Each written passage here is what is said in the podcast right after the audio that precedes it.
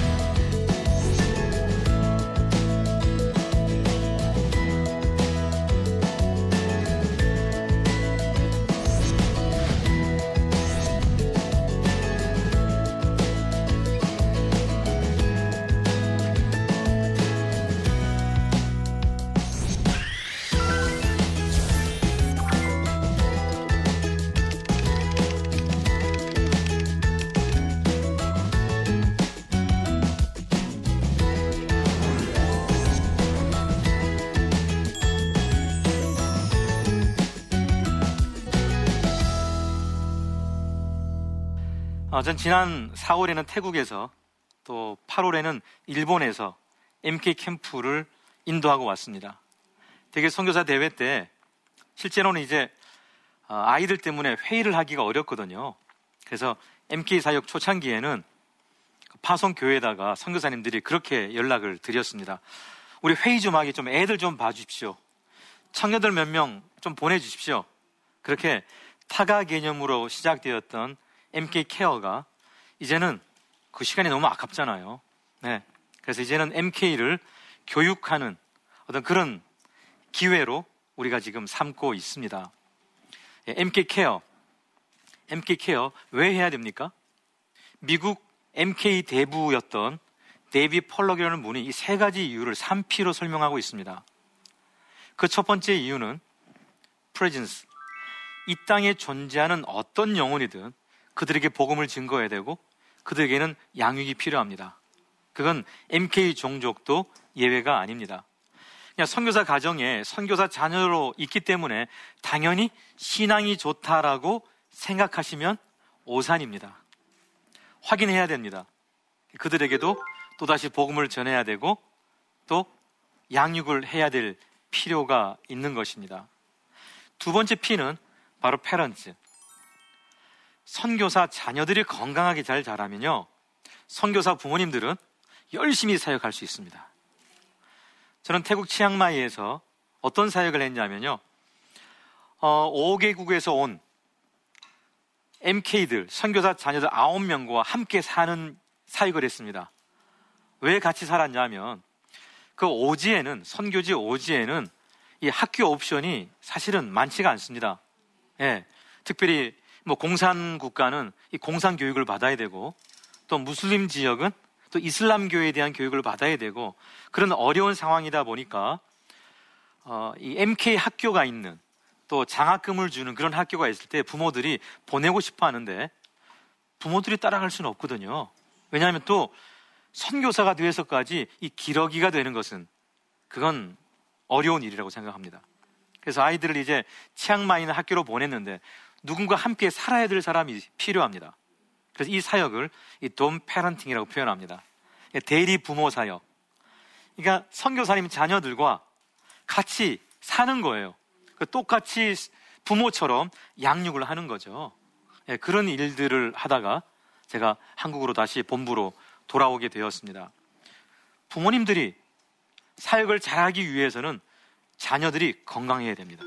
그래서 MK 케어하는 두 번째 이유는 바로 현재의 선교, 부모 선교사와 동역이라고 보시면 됩니다. 세 번째는 그 영혼의 존재, 그리고 부모님 사역과의 동역과 동시에 그 아이들에게 있는 문화 인류학적인 그런 자산이 있습니다. 그 아이들은 TCK로서 자라면서 그 아이들, 그 종족만이 가지는 이 특수한 그런 상황이 있단 말입니다. 문화 인류학적으로 굉장히 중요한 자산입니다. 뿐만 아니라 이 국제적인 자질을 가진 아이들입니다. 예, 타문화권에서 타, 타 문화 속에서 그 살아가는 필요들, 그 언어들, 또 네트워크들 이런 좋은 자질을 가진 아이들이기 때문에 이 아이들은 앞으로 아마 국제적인 자질을 가지고 국제적으로 아마 그렇게 활약을 하게 될 것입니다. 뿐만 아니라 부모님과 살다 보니까 어릴 때부터 본 게 뭘까요? 선교죠. 네. 선교하는 걸 쭉 보면서 자랐습니다. 한국에 들어와 있는 청년 MK들의 그 숙소 문제 때문에 저희 선교부는 청년 대학생 MK 호스텔을 운영하고 있습니다. 한국에 이제 들어와서 적응하는 기간이 쉽지가 않습니다. 아, 그런데 이 아이들은 어, 우리와 함께 살고 있는데 방학 되면 부모님 그 선교지로 다시 돌아가는 아이들이 많습니다. 왜 그럴까요? 여름에 한국 교회 단기팀이 선교지로 또 봉사로 가기 때문에 부모님을 도와서 그 단기팀을 받아야죠. 그래서 그 단기팀을 안내하기도 하고 통역하기도 하고 반주하기도 하고 네. 그런 많은 일들을 사실은 선교사 자녀들이 담당하고 있습니다. 바로 이런 잠재력, 그 아이들이 가지고 있는 그 잠재력 때문에 MK 케어를 해야 된다. 이렇게 데이비 펄럭이라는 미국의 MK 대부를 일컬어졌던 그분이 우리 한국 선교계를 향해서 이런 자료를 어, 남기게 됩니다. 자, 어떻게 케어해야 될까요? 그 아이들을. 한번 171국에 흩어져 있는 2만 명의 MK들이 어떤 상황으로 예, 있는지를 한번 봤으면 좋겠습니다. 이 MK 학력 분포를 보시게 되면 어떻게 케어해야 될지, 무엇이 필요한지를 알게 됩니다. 20년 전에는 제가 선교지를 가보니까, 야, 유치원 선생님이 좀 선교지 계셨으면 참 좋겠다. 부모님들이 그 사역에 적응하는 기간 동안 유치원 선생님들이 좀 아이들 좀 잘좀 좀 돌볼 수 있으면 참 아이들에게 도움이 되겠다 싶었는데 20년 후에 지금 선교지에 나가면요. 이제는 그런 아이들보다 중고등학생들 그리고 한국에 다시 돌아와 보면 대학에 들어간 MK들이 굉장히 많아졌습니다. 추산에서 2만 명입니다. 추산에서. 자, 그렇다면 청년 MK들이 지금 30%가 넘는데 몇 명 정도 되죠, 그러면? 6천 명이 넘는다는 이야기예요. 30%면. 그 6천 명이 어디서 뭘 하고 있을까요? 한국과 혹은 장학금을 준다라는 어떤 그런 그 약속하에 미국으로 대학을 할 수도 있을 거예요. 지금 유럽 쪽에서도 또 아프리카 쪽에 있는 MK들은 많이 유학을 가게 됩니다. 그렇게 흩어져서 청년 대학생들도 흩어져 살고 있는 거예요. 그럼에도 불구하고 어, 1996년도에 그 한국의 그 특례 입학 제도가 MK 대학생들에게 확대 적용됨으로 인해서 또 한동대가 세워지고 그러면서 한국으로 대거 들어오게 됩니다. 네, 그러면서 이제 한국에 청년 MK 대학생들이 굉장히 많아지게 된 거죠. 자, 이 학교 유형별 보시면요. 어, 되게 이제 현지 학교 아니면 국제 학교 아니면 홈스쿨링 이렇게 좀 포함됩니다. 보니까 현지 학교와 홈스쿨링을 하는 친구들이 40%가 넘어요. 네. 그리고 국제 학교 혹은 영어로 하는 또 MK 학교들이 있는데 이게 한 30, 한 5%좀 넘고요. 나머지는 이제 한국 학, 한국형 학교라고 표현해도 좋고 한국 학교를 다니고 있습니다. 또 한국에 또 들어와서 대학을 준비하면서 학교를 다니는 친구들 굉장히 많이 있어요. 네. 이런 여러 가지 유형의 학교를 다닌다는 건 뭘 의미할까요? 현지 학교를 다니게 되면 만약에 한국으로 대학 들어올 때 필요한 것들이 좀 더 있겠죠. 거기서 배울 수 없는 것들. 그걸 지원하는 게 MK 사역이 됩니다. 또 국제학교를 다니는 친구들이 있다면 그들이 한국으로 만약 돌아와야 된다면 또 뭔가 지원해야 될 일이 있겠죠. 바로 이런 걸 의미합니다. 그래서 그 학력 또 연령 분포도 또 학, 어떤 학교를 다니는지 이런 통계를 내는 것은 한국 MK들을 케어하는데 굉장히 중요한 자료가 되죠. 네. 그렇게 이제 한국 MK들을 한국에서 혹은 현지에서 이 캠프를 통해서 만나게 되는데요. 어, 몇 년 전에 한 선교 단체에서 MK 캠프가 있었는데 이제 MK 캠프 중에는 제가 제안합니다. 부모님과 좀 소통할 수 있는 시간을 좀 달라. 그렇게 해서 MK 패널 시간이 주어집니다. 그 시간에는 이제 잘한 MK들이 앞에 쭉 나와서 앉고 또 자기 이야기도 나누고 또 부모님의 또 질문 또 받아서 이렇게 하고 이런 이야기를 제가 기록해 둔 게 있었어요. 아, 몇 가지를 준비해 왔는데요. 제가 한번 읽어 드리겠습니다. 부모님이 무슨 일을 하시는지 거짓말을 해야 할 때 마음이 무척 아팠어요. 떳떳하게 MK라는 것을 말하지도 못하고 아마 이 아이는 공산권 혹은 무슬림 지역에서 지금 살아가고 있는 MK가 아닌가 싶습니다.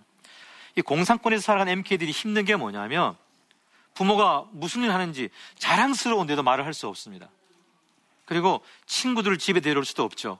왜냐하면 정체가 드러나기 때문에 학교에서도 사실은 뭐 그런 이야기를 충분히 할 수 있는데 그 MK 시절에 가장 중요한 것 중에 하나가 친구 관계잖아요. 그 친구들을 집에 데려올 수 없으니 얼마 아이들이 어렵겠어요. 그런 어려움을 아이들은 겪기도 합니다. 어, 또 어떤 아이는 고등학교는 네 군데 다녔고 이사도 많이 하고 교회도 많이 옮기고 오래된 친구도 없고 그래서 나는 좀 다들한 생각이 강했던 것 같아요. 제가 선교지를 다니면서 이 MK 공동체에서 질문하는 게 여러 가지가 있는데 그 중에 하나가 몇 번 학교를 옮겼느냐, 전학했느냐, 이 문제예요. 이제까지 챔피언은 15번입니다. 말이 안 됩니다. 어떤 부모가 자기 아이를 일부러 15번씩 전학시키면서 데리고 다니겠어요. 특수한 경우죠. 네. 정말 학업을 따라갈 수 없을 정도로 어렵게 됩니다, 사실은. 제가 이 교육학 전공하신 분들하고 좀 이야기를 나누어 봤는데, 근데 그런 아이들이 굉장히 비일비재합니다. 근데 이 마을에서 이 마을로 아닙니다. 이 대륙에서 이 대륙으로 옮기는 아이들이 굉장히 많습니다. 그리고 요즘 근래 들어서 우리 한국 선교사님들의 어떤 상황이 벌어지고 있냐면 들으셨겠지만 추방당하고 있는 선교사님들 그분들이 어떻게 됩니까? 선교지를 옮기셔야 됩니다. 예, 선교지를 옮기시면 그 자녀들도 함께 옮겨야 됩니다. 문화 적응 다시 시작해야 됩니다. 언어 다시 시작해야 됩니다. 부모님들은 그 사명감을 가지고 그렇게 선교지를 옮기기도 하지만 자녀들은 이제 좀 적응이 돼서 한국을 떠나서 이제 좀 적응이 됐는데 또 선교지를 옮겨야 되는 상황들이 발생하기도 합니다. 자, 그런 애환들을 아이들이 가지고 있죠. 또 하나이가 이렇게 이야기했습니다. 초등학교 때 이지매를 당하니까 중학교 들어가서는 이지매를 안 당해야지 하면서 생각을 했는데 어떻게 됐을까요? 또 이지매를 당한 거죠. 예. 그래서 선교지를 다녀 보면 그 선교지마다 한국 MK들이 특성들이 있는데요. 일본 MK들. 그 일본이라는 나라는 한국과 굉장히 가까운데 제가 느끼기에는 적어도 그렇습니다. 일본 MK들이 한국어를 제일 잘 못하더라고요. 실제로 가서 아이들을 만나보니까 그 일본 땅에 정말 일본 사람 비슷하게 살아가야 되는 그런 상황들. 안 그러면 정말 이 이짐에 당하는 일본말로, 한국말로는 왕따 당하는 그런 일들을 참 많이 경험하기도 됩니다. 그런데 이 왕따 문제가 현지에서만 있는 게 아니더라고요. 안식년 때 한국으로 들어와서 학교를 다니는데 모노컬처 속에서 살아갔던 우리 아이들이 좀 다르잖아요, 이 아이들이. 좀 다르다 보니까 또 왕따를 시키는. 그러니까 현지에서도 왕따를 당했는데 한국에 들어와서도 왕따를 당하는 일을 경험하는 이야기를 제가 듣게 됩니다. 예. 그 아이들에게는 정말 한 친구의 소중함. 그래서 실제로 이제 저희 MK 캠프에서는 MK 캠프를 진행하다가 이 MK 캠프 주말에 한국 교회에 2박 3일에 홈스테이를 우리가 요청합니다. 홈스테이 가면 뭐 하냐면 친구 사귀는 거죠. 적어도 교회에 초청받았기 때문에 그 교회에 있는 자기 또래의 아이들을 사귈 수 있는 기회가 됩니다. 예. 그럼 다시 현지로 돌아가도 다시 한국으로 나올 때쯤 사귄 친구 한 사람이 있잖아요. 그러면 훨씬 더 다시 고국에 돌아와서 적응할 수 있는 기회가 생기는 거죠. 네. 참 그렇게 또 마지막 하나의 이야기를 좀 하면 내가 부모님의 사역을 봐왔기 때문에 마음만 가지고 떠나는 선교사들보다는 선교 사역을 봐왔기 때문에 하나님이 더 잘 사용할 수도 있겠다는 생각에 부르시면 가겠습니다라는 마음도 있었는데 이렇게 이야기하는 순간 부모님들은 울고 있었습니다. 적절하게 도움을 주지 못한 것에 대해 미안한 마음을 가지고 있었습니다. 네. 제가 오늘 이 마지막 이야기를 해드린 이유가 있습니다. 바로 그 아이들, 부모님을 바라보면서 함께 살면서 그 속에 자기도 모르게 경험됐던 선교적 잠재력 말입니다. 예, 실제로 이 선교적 잠재력은 한국 이 선교와 함께 그 아이들 마음속에 싹트게 됩니다. 그리고 1998년도에 이 선교 한국이 시작이 됐거든요. 또 기독 교사 대회도 시작이 됩니다. 이게 왜 중요하냐면 MK 이슈가 바로 이 선교 헌신자들에 의해서 언급이 되면서 MK들을 위해서 사역할 사람들이 조금씩 준비가 되게 됩니다. 그리고 한국 청년 MK 자격에 정말 중요한 일을 한 2005년도가 있었는데요. 바로 이게 우리가 지금 이 나침반을 함께 나누고 있는데 이 CGN TV가 개국하면서 청년 MK들을 위해서 미키 클럽이라는 MK 프로그램을 제작을 해 주었습니다. 그래서 1년 동안 청년 MK들이 바로 이 스튜디오에서 함께 자기 이야기를 충분히 나누면서 한국 청년 MK 사역이 활성화되게 됩니다. 그때 마침 2005년도 청년 MK 네트워크 MK 코리아가 미국 시카고 코스타 대회에서 초청받은 한국 MK 청년 대표들과 또 미국 유학 중인 또 청년 MK들이 모여서 MK 미팅이 시작되었습니다. 그때 우리 하용조 목사님이 그 모임에 오셔서 정말 축복하고 기도해 주시면서 MK 코리아가 탄생하게 됩니다. 예. CGN이 정말 감사한 것은 우리 MK 코리아 이 모임에 활성화되는데 굉장히 큰 기여를 했단 말입니다. 저는 그 이후에 MK 코리아 지도 목사로 초등학교 때 우리 캠프 참석해서 자란 그 아이들이 이제는 함께 후배 MK들을 위해서 동력하고 있습니다. 자, 이게 왜 중요하냐면요. 어, MK들이 한국에 들어와서 그 대학을 전공을 하는데 제가 살펴보니까 네 가지 정도가 있었어요. 첫 번째가 어, 아, 경제 경영. 제가 물어봤죠. 왜 그걸 전공하냐 그랬더니 왜 전공했겠어요? 경제 경영. 부모님 후원이 어려우니까 자기가 돈 벌어서 후원하겠다. 예. 두 번째는요. 국제 어문. 왜 그럴까요? 그 나라 말을 잘하잖아요. 우리 호스텔에 사는 아이가 러시아에서 왔는데 다른 학과 들어가고 한국말 부족 때문에 그 수업을 못 따라가서 학교를 그만뒀어요. 러시아 학과 다시 들어갔습니다. 교수님보다 더 잘한답니다. 예. 네. 그래서 어떤 그 언어를 가지고 국제적으로 지금 MK들이 활약을 하고 있습니다. 세 번째가 심리 상담. 그 아이들 만나보니까요. 자기들이 어렸을 때 도움을 받지 못했던 그 부분 때문에 자기 후배들을 위해서 정말 도움을 주고 싶어 하는 거예요. 그래서 저희가 하는 캠프에 스태프들이 한 5, 60명 되는데 그 90%가 MK 선배들입니다. 이제는 아이들이 잘 자랐습니다. 그래서 후배들을 위해서 자신들의 시간과 에너지들을 사용하고 있습니다. 마지막 네 번째는 보니까요. 요즘 들어서 신학, 선교학을 하고 있습니다. 왜 그럴까요? 그렇습니다. 어릴 때부터 마음속에 보고 자랐는데 너무 힘들어서 관둘레다가 아무리 생각해도 하나님의 부르심을 다시 한번 깨닫고 요즘 우리 청년 MK들 중에는요, 선교지를 향해서 나갔거나 아니면 선교 훈련원에서 준비하는 친구들을 좀 많이 봅니다. 선교단체 이렇게 어, 강의하러 다니다 보면요, 요즘 선교 훈련원 원장님들이 힘들어합니다. 선교 헌신자들이 줄어들고 있고 선교 헌신자들의 나이들이 점점점 많아지고 있는데 저는 이 어려운 한국 교회와 한국 선교를 보면서 한 가지 희망을 가진 것은 거기에 한국 교회가 어려워도 선교자 가정을 향해서 포기하지 않았던 그 선교적 영성 때문에 그 자녀들이 부모님을 보면서 선교의 그 마인드를 예, 품고 준비하고 왔더라고요. 네.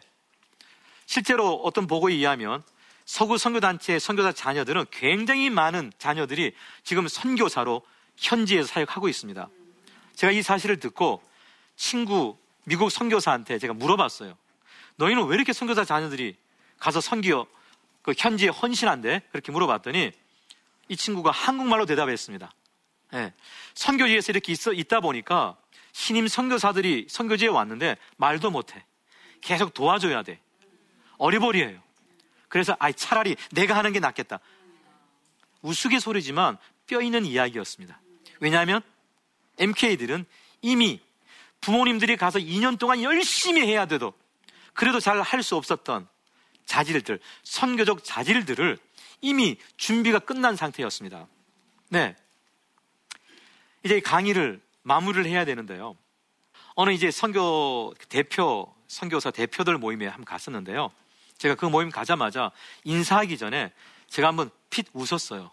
왜냐하면 저는 MK 사역을 하기 때문에 MK들을 만나고 부모님을 만나거든요. 보자마자 아 누가 아버지시구나 알게 됐습니다. 저는 그래서 제가 인사말 이렇게 했습니다. 성교사님들 소개하시기 전에 이미 저는 누구 아버지인 거 제가 알겠습니다. 참 많이 닮았네요. 바라기는 외모만 닮은 것이 아니라 겉모습만 닮은 것이 아니라 그 성교사님들의 그 성교적 역량도 좀 닮았으면 좋겠습니다. 네. 우리가 왜 성숙한 그리스도에 되어야 됩니까? 바로 선교 사적 삶을 살아가야 되기 때문에 그렇습니다. 저는 이런 기대가 있습니다. 한국의 헌신된 젊은이들과 그리고 선교사 자녀들이 그 준비된 그들이 선교지에서 만날 때 하나님의 선교 또 한국의 선교는 분명히 달라질 것이라 기대합니다. 선교사 가정을 지원하기에 정말 허리띠를 졸라매면서 그 선교적 영성을 버리지 않았던 한국 교회 그리고 어떤 상황에서도 그 자리를 지켜내면서 선교의 열매를 우리에게 전해주었던 그 선교사님들의 순교적 영성 그 자리에 함께 끝까지 지켜줘서는 MK들 바로 하나님의 선교의 열매를 함께 나누기에 부족함이 없다고 저는 그렇게 생각을 합니다. 오늘 함께 MK에 대해서 나누었던 우리는 이제 들었기 때문에 그들을 위해서 기도해야 될 책임이 있습니다. 예. 이 나침반을 통해서 MK 사역에 조금 관심을 가지게 되신 분들이라면 먼저 그 자리에서 이 땅에 흩어져 있는 2만 명의 MK를 위해서 기도해 주십시오. 그 속에 있는 심어진 선교적 잠재력이 그 역량이 열매 맺는 그날이 분명히 올 것입니다.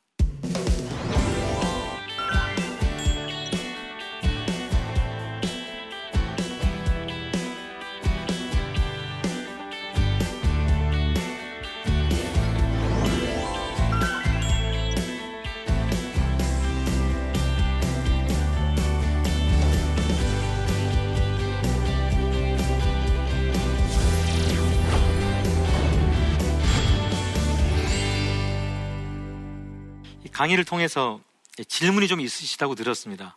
한번 질문 한번 보실까요? MK들을 섬길 수 있는 실질적인 방법. 많죠. 바로 한국어입니다. 현지 학교나 국제학교 되는 아이들에게 있어서 이 한국어가 준비가 안 되면 한국으로 들어와서 이 대학 수업을 따라가기가 어렵습니다. 그래서 우리 한국 교회의 우리 여러 성도님들이 단기로 성교지를 나가서 한국어, 또 중요한 게 있습니다. 한국 역사. 예. 실제로 한국인이 되기 위해 한국에 들어와서 한국인으로서 좀 살아가기 위해 필요한 것들을 단기로 가셔서 그 선교사 커뮤니티에서 혹은 어떤 학교에서 그 아이들을 좀 지원해 줄 수 있습니다. 되게 요즘 이제 그 큰 도시 같은 경우는 한인 교회들, 선교지는 한인 교회들이 주말 학교, 한글 학교를 통해서 그런 일들을 담당하고 있는데 아이들이 너무 많기 때문에 찾아가야 될 때가 너무 많습니다. 그래서 한국 교회는 단기 팀을 통해서 선교해지는 그 아이들, 그런 한국인으로서의 필요들을 좀 도와주는 일과 두 번째는 정서적으로 좀 그 아이들과 이야기를 들어주고 좀 상담해주고 좀 놀아주고 그래도 어, 누군가 M키들을 위해서 관심을 가지고 네, 그런 지원하고 기도하고 있다는 사실들을 좀 정서적으로 좀 아이들하고 좀 나눌 수 있다면 아이들이 굉장히 힘이 되지 않을까 싶습니다. 예, 뿐만 아니라 이제 어, 각 교회에 파송 선교사님들 자녀들이 있잖아요. 그 아이들은 크리스마스 혹은 생일 이럴 때 선물들 보내주죠. 야 한국에선 선물 어떤 선물이 좋은지 아세요? 한국 과자. 아 단기 팀들 한국 과자 들어가면 애들이 너무너무 좋아합니다. 예. 그렇게 해서 이제 또 아이들의 또 교육을 위한 어떤 그 자료들, 요즘은 자료들 많거든요. 그런 자료들을 보내줘서 그 아이들이 한국인으로 이렇게 또 신앙인으로 자랄 수 있는 그런 기회를 조금 제공해 줄 수 있다면 그 아이들은 평생 정말 중요한 그런 멘토 혹은 의미 있는 타자들을 만날 수 있지 않을까. 한국이 들어오면요. 두 가지 필요해요. 머물 수 있는 집, 그리고 장학금. 아이들이 방학 기간 동안 얼마나 열심히 아르바이트 하는지 몰라요. 왜? 부모님한테 손 안 벌리고 등록금 버느라고. 그리고 아이들이 불평하는 게 하나 있습니다. 엄마 아빠하고 같이 한국 들어오면 그래서 성교관이 있는데 엄마 아빠 떠나고 나면 갈 데가 없는 거예요. 그래서 우리 단체가 벌이는 운동이 하나 있습니다. 그 운동이 뭐냐면 빈둥지 프로젝트. 빈둥지가 무슨 뜻입니까? 이제 우리 성도님들 가정에 특히 이제 장모님, 권사님들 가정에 시집 보내고 장가 가고 난 다음에 남는 방 있죠? 그런 방을 좀 활용할 수 있다면 한국에 들어와 있는 그 대학생 MK들에게 굉장히 좋은 그런 둥지가 되지 않을까 그런 생각이 듭니다. 예. 아, 꼭좀 지원해 주십시오. 네. 아, 선교사 자녀들에 대해서 우리가 함께 나누었습니다. 하나님은 부모 때문이 아니라 하나님의 계획 안에 그 자녀들을 현지로 부르셨습니다. 예, 그 아이들을 우리가 잘 케어할 수 있다면 하나님의 선교, 또 우리가 목적으로 하는 바로 이 선교에 대한 열매가 분명히 달라질 그렇게 확신합니다. 어, 제 강의 들어주셔서 너무 감사하고요. 어, 앞으로 MK들 위해서 기도하는 거 잊지 마시고요. 예, 정말 잘 들으셔서 고맙습니다. 고맙습니다.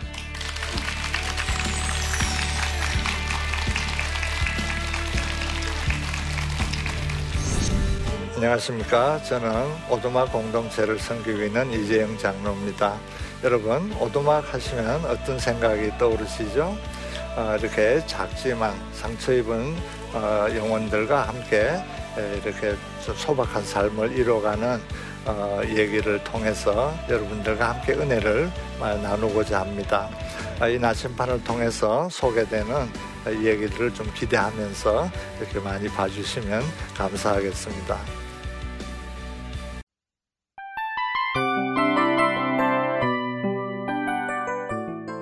이 프로그램은 청취자 여러분의 소중한 후원으로 제작됩니다.